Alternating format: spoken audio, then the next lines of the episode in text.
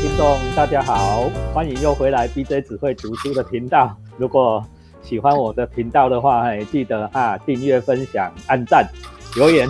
开启小铃铛。那我们今天呢非常开心，邀请到林立芳小姐来跟我们介绍今天要讲的书。先请立芳来跟大家做个简短的自我介绍。问好，大家好，我是立芳，是百俊老师的学生啦。我也是一个。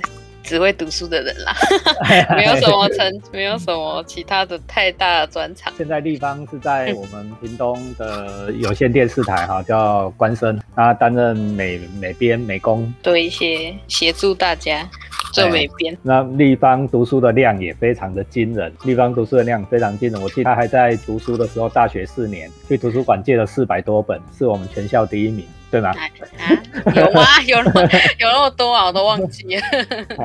好，那我们今天要谈什么书？好，今天我跟老师讨论说要下来讲的是有一本书叫做《匮乏经济学》。这本书我手上的这本是旧版，它好像在去年二零二零年的时候有出。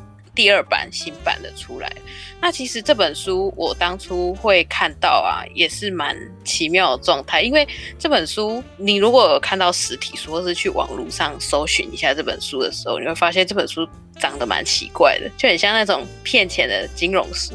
就是如果你看到它的那个下的标啊、下的文案，跟它整个封面的设计啊，因为我就是会看封面设计的人，我就会觉得哇，这本书如果。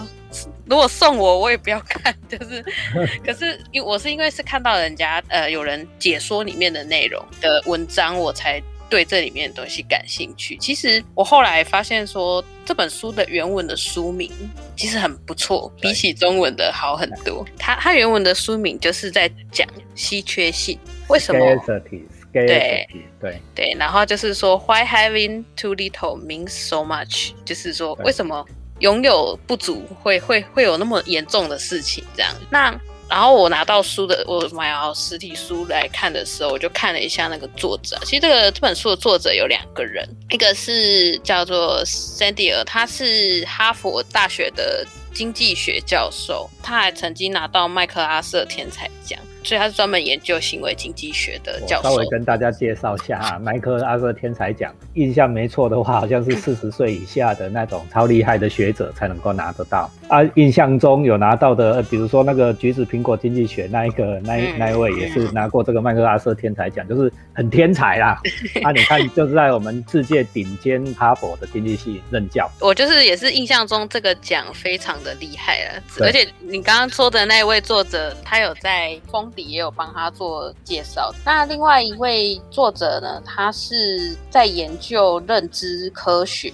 决策的教授叫做艾尔达，这个这本书是他们两个，我觉得应该是他们的一个研究计划产生的东西吧。对，因为他们两个的领域刚好有一点点不一样，但是又有交叠的地方。一方面是经济学，然后另外一方面是认知科学。认知科学就是心理学，就是以前叫做心理学。为大家稍微介绍一下经济学这十几二十年来最重大的发展，就是关于这本书呢。所讲的就是行为经济学方面的研究。这十几二十年哈，经济学最大的发展，因为经济学发展到十几二十年前啊，其实已经到了极限了哈，一大堆经济学家。只会做统计模型哈，然后做数据的认证。但是呢，忽然间哈，经济学忽然跨领域了以后，跟心理学一结合，跟行为科学一结合以后，再加上脑断层科学的进步，脑神经科学的进步，发展出一个崭新的学门。在这段期间里面，已经拿了好几座经济学奖了。诺贝尔经济学奖都是在这个领域里面产生的。对，所以其实我看了。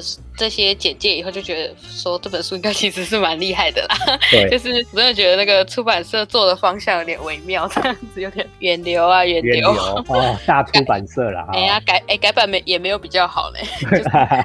好，好了，好，反正呢这本书来看目录的话，它大概可以分成三大部分。第一部分呢，它就是在讲他们把理论的基础有在第一部分提出来。然后他在第二部分的时候，就是在讲匮乏这件事情就是它里面就是有做蛮多很有趣的实验设计来验证他们的前面第一部分提出的假说这样子。第三部分呢，就是他们实际应用在社会实际发生的问题上面，就是应用层面。那他们这个计划应该是主要应用在改善穷人生活方面，因为他有举到比较多跟穷人有关的例子。这个我们很有兴趣，我们等一下一一哈分别来讲。一样哈，先跟大家介绍一下这本书的主题，这个 scarcity 啊是经济学的最基础的概念哈。我们一般在课本上就翻作稀缺性啊，因为这一本书现在我们讲的这个匮乏经济学是比较算是科普的作品的哈，所以他用匮乏这两个字。那在经济学里面，我们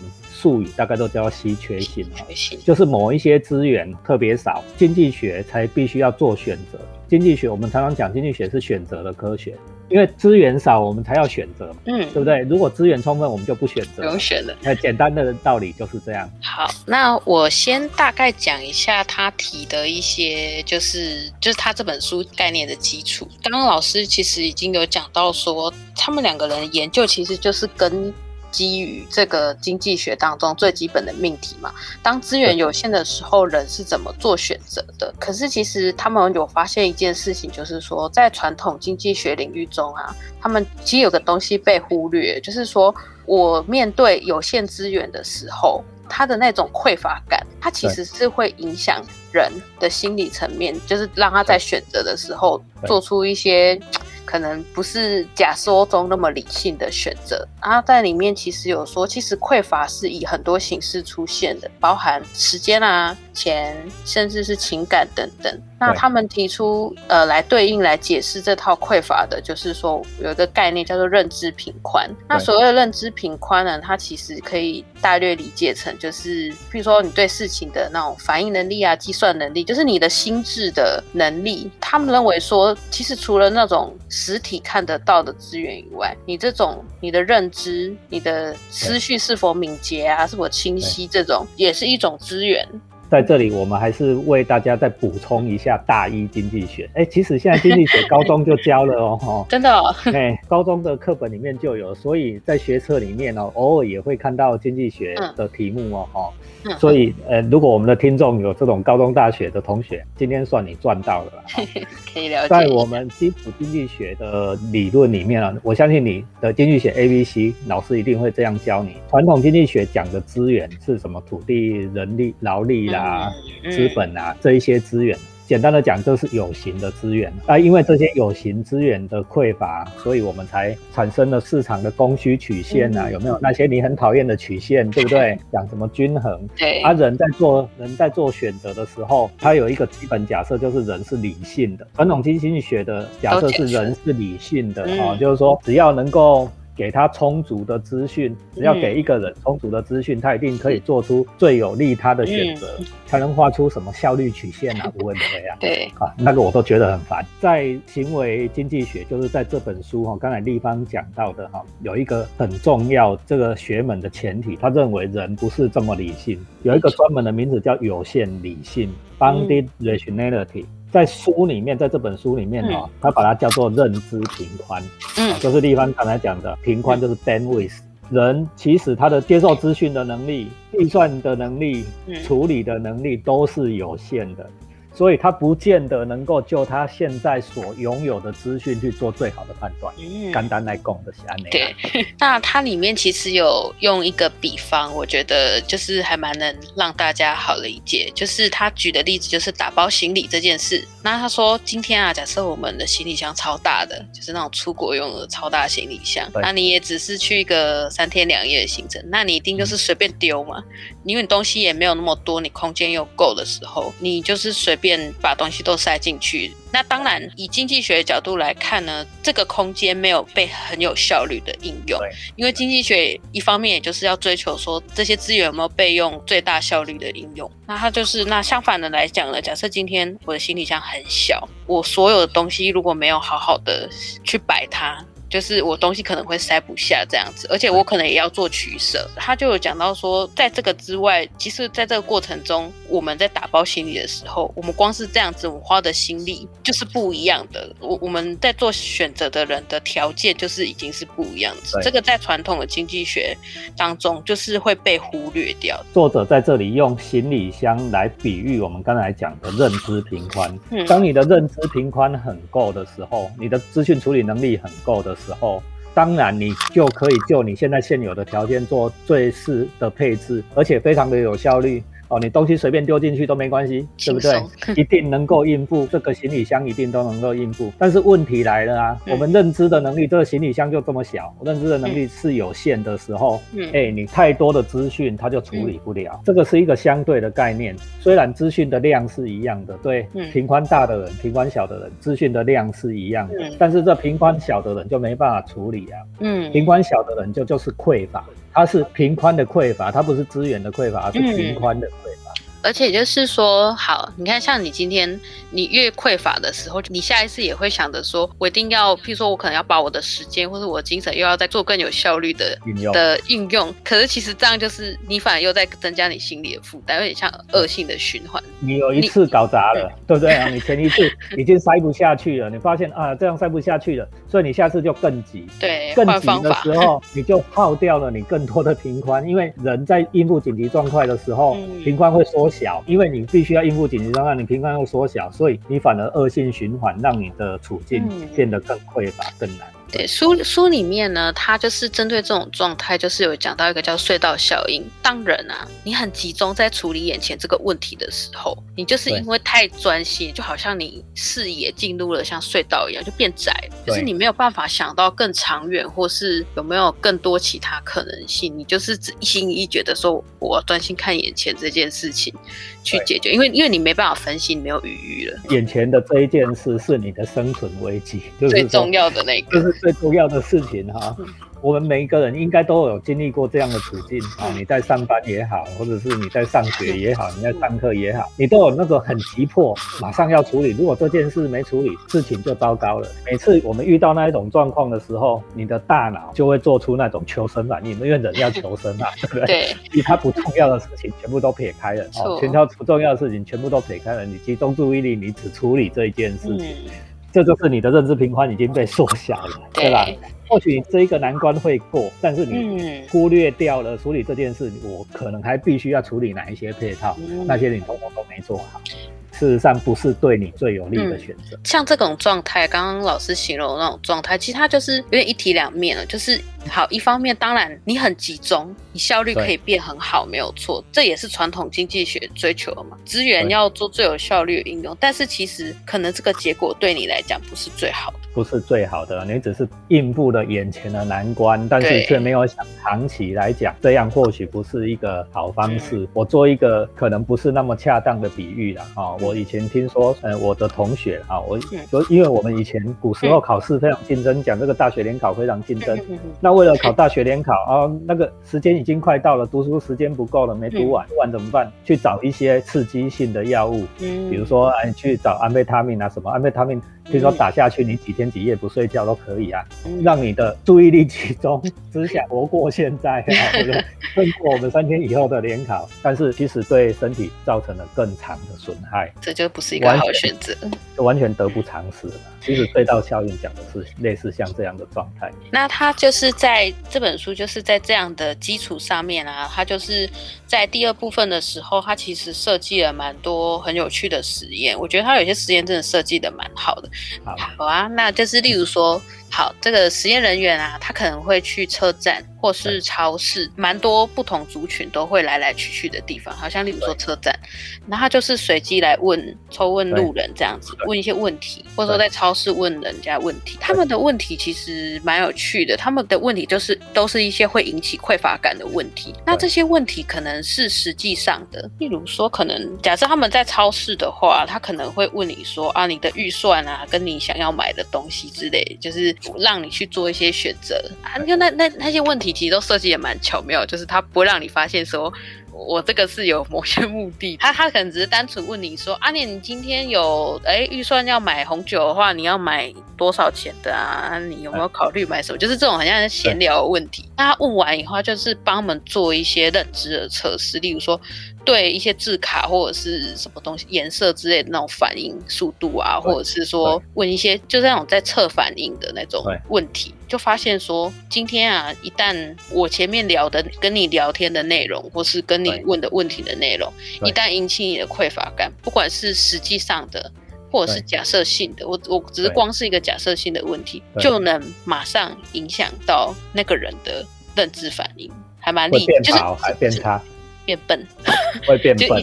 就一旦引发你的匮乏感之后，那你就变笨蛋。对，这个道理很简单嘛，这是有显著性的，他们的统计是数据是有显著性。啊，道理很简单嘛，因为你匮乏感已经被引发了嘛，哈，你一直想要去满足那个需求，你发现说那个东西我买不起，对不对？所以你整个脑子通通都在想说，哦，我要怎么样买得起那个东西？所以你后面的认知反应不相干的事情，你当然就变差了。刚刚在最开始有讲到说，他们这个计划似乎是针对就是解决贫穷的问题来做，就是研究的这样子。对，很多人可能就是可能，尤其在美国吧，或是啊，其实也不止在美国，我觉得全世界人可能都有这样偏见，就会觉得说，穷人是不是比较笨啊？是不 是比较就是能力？天生比较差，就是可能会怀有这样子的偏见。但他们的实验结果是发现说，你不论种族，不论你的阶级为何，其实就是会发生刚刚这样的现象。只要引起你的匮乏感的话，就是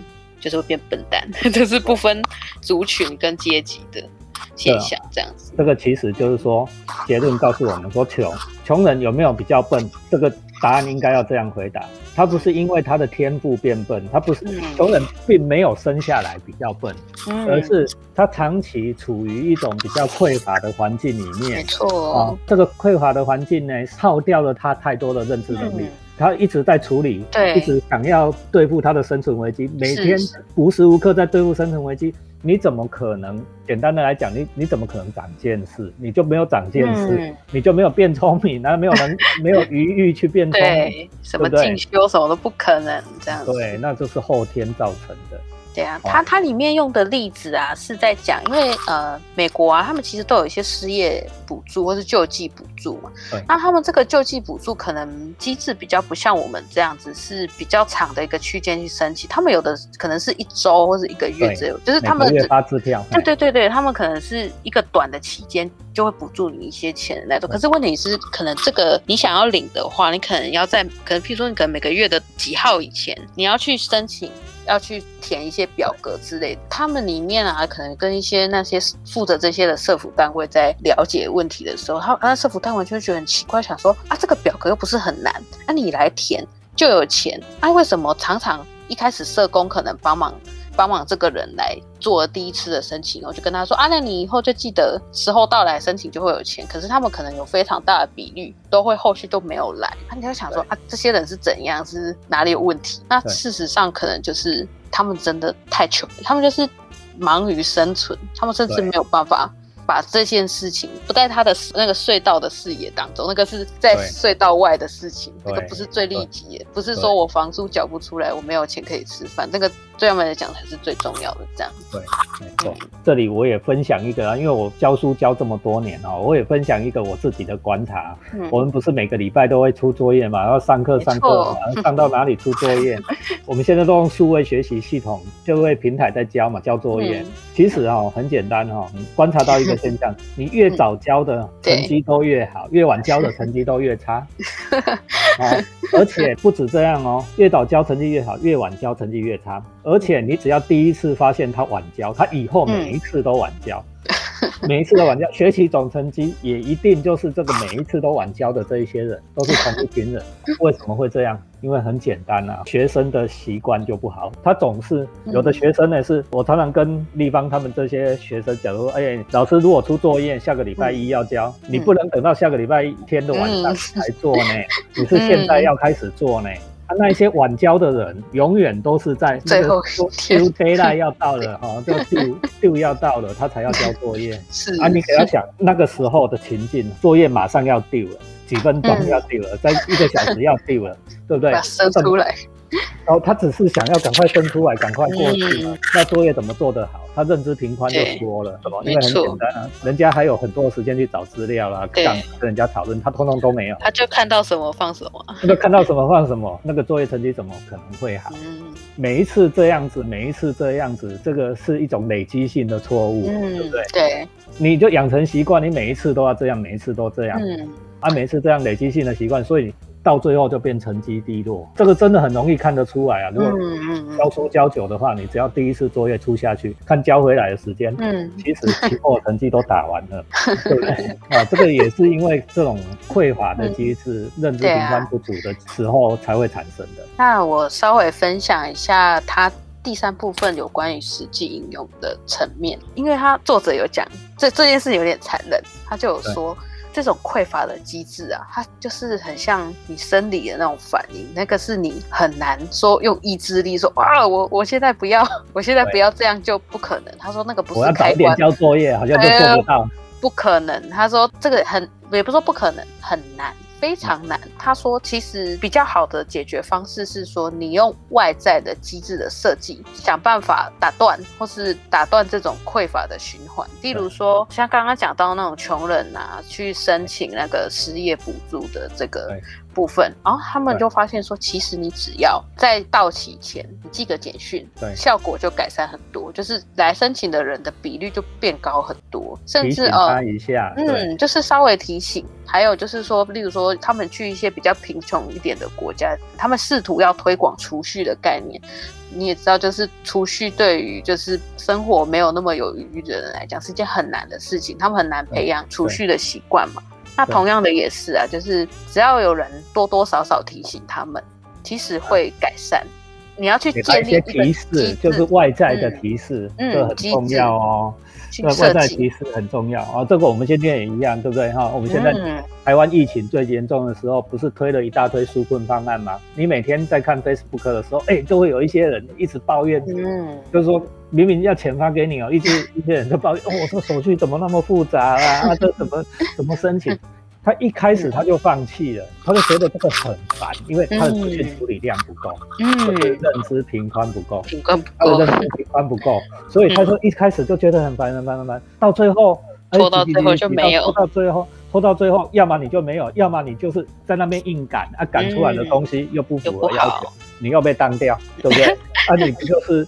重复在那里做那些有的没有的循环，就是重复在那个匮乏的循环里面无法自拔，就是没错，会恶性循环哦，会恶性循环，这就是佛家讲的无间地狱，无间地狱是讲这样，对不对？无限的 loop，那无限这边 loop，这个就不对啊。比如说学生交作业的例子是一样，你如果真的有那个坏习惯，如果学生真的有那个哦，你也是那个总是最后一刻要交作业的人，哎，你可以设计一些外在机制，比如说你跟同学约好，嗯，组一个小小的读书会。今天老师出作业了，你们是三个人，你们五个人，你们就一定要到图书馆彼此签字一下，彼此签字一下。你们都，你也匮乏，他也匮乏，又匮乏，一起来，一起来，互相盯一下，你做的品质一定会比下次好啊。只要有改善一次，就会好一点，对，就会开始往比较好的，就会慢慢变好，慢慢变好。我觉得其实大家重点就是这样子啦，因为他这本书其实真的蛮值得大家读，因为也不是很难读的书，因为里面的案例啊什么也蛮有趣的，真的是蛮值得。因为他除了就是看这本书，其实除了可以帮助你理解一些社会的问题，除了刚刚我们刚刚讲到的例子，还有就是老师有讲到说，哎，现在疫情，你看大家强买各种有有的没有的东西，对，其实有时候你看到这种事情的时候。哎，你可能就可以分析一下，背后可能有一些微妙的机制在后面运行。那除了就是你怎么去，就是可以拿来看一些社会的状态啊，问也一方面也是也可以应用到生活中啊。小虫交作业，对啊，大虫一些你自己的生活几率，或是呃一些你你自己的工作什么的都可以，其实也蛮也都蛮有帮助。它也不纯是一本理论书啦。当你有意识的去理解这件事。去认知到这件事情的时候，就比较有改善的机会。虽然说要去对抗这个稀缺性造成的影响很难，但是你意识到就有改变的可能，就有机会，就有机对，会就有机会跳脱循环。啊。也就是说，其实书名叫做《匮乏经济学》啊，它的目的是要让你免于匮乏。匮乏这个有时候是客观的条件，我归纳一下，我们今天讲，而是客观的条件，你本来，嗯哦，白话文就是说你本来就穷，你本来就少东西，嗯你本来就需要东西，这是客观条件。但是这本书点出来是你主观条件上也嗯会有匮乏哦，因为你的资金处理能力不够，错，而这个资金处理能力不够，不见得都是天生的啦，哦，不嗯见得是天生，是你一直在那种窘迫匮乏的环境里面，使得你的认知能力缩小了。嗯资讯处理能力缩小了，所以你不断的在那里反复循环造成的现象，对吗？错哦是，比如说我妈妈，我就讲我家的例子，哎，就是现在疫情不是说尽量不要出去买菜吗？是的啊，，你给他想哦，其实现在任何一个人回去打、打开你家的冰箱，你家的冰箱都满满的，没错，都是满满的，但是你还是一直会觉得说，我明天要去买菜，我明天要去嗯，买菜，我明天要去买菜，因为隐隐约约有这种感觉，对啊，我要去买菜，我今天早上起来我就要去买菜，嗯好像哦要去买点什么才行。好像去 要去做什么，那个就是你被一种想象中的匮乏感嗯牵着走的反嗯应。嗯，那我们怎么样打破这种循环呢？或许你下一次要出门买菜以前，先看一下冰箱。先把冰箱打开好吗？先把冰箱打开一下，看看，哎，我其实没有那么匮乏。或许，哎，我将就将就，我也可以，嗯今天也可以度过。即使你认为的将就一点都不将就啊，现在人的吃饭其实一点都不将就，你给价给多少的弄不好，真的啊。一方面就是说，借由一些设计一些机制，让你，免于认知的匮乏。一方面，我们反过来也是要谈我们自己是不是真的匮乏哦，是不是能够在心理上建立我们的满足感、幸福感？或许是在这本书之外的一些言外之意。嗯嗯嗯嗯，我们今天也差不多了，谢谢立方来陪我们聊这个匮乏经济学啊。我是谢谢。BJ 只会读书的频道，如果大家喜欢立方再回来跟我们分享的，欢迎在频道留言啊，给我们一些 feedback。然后记得 BJ 只会读书，在网络上搜寻就搜得寻得到，按赞、分享、留言，开启小铃铛。好，那立方我们跟大家再见，好，大家拜拜，谢谢老拜师，拜，谢拜拜。谢谢谢大家。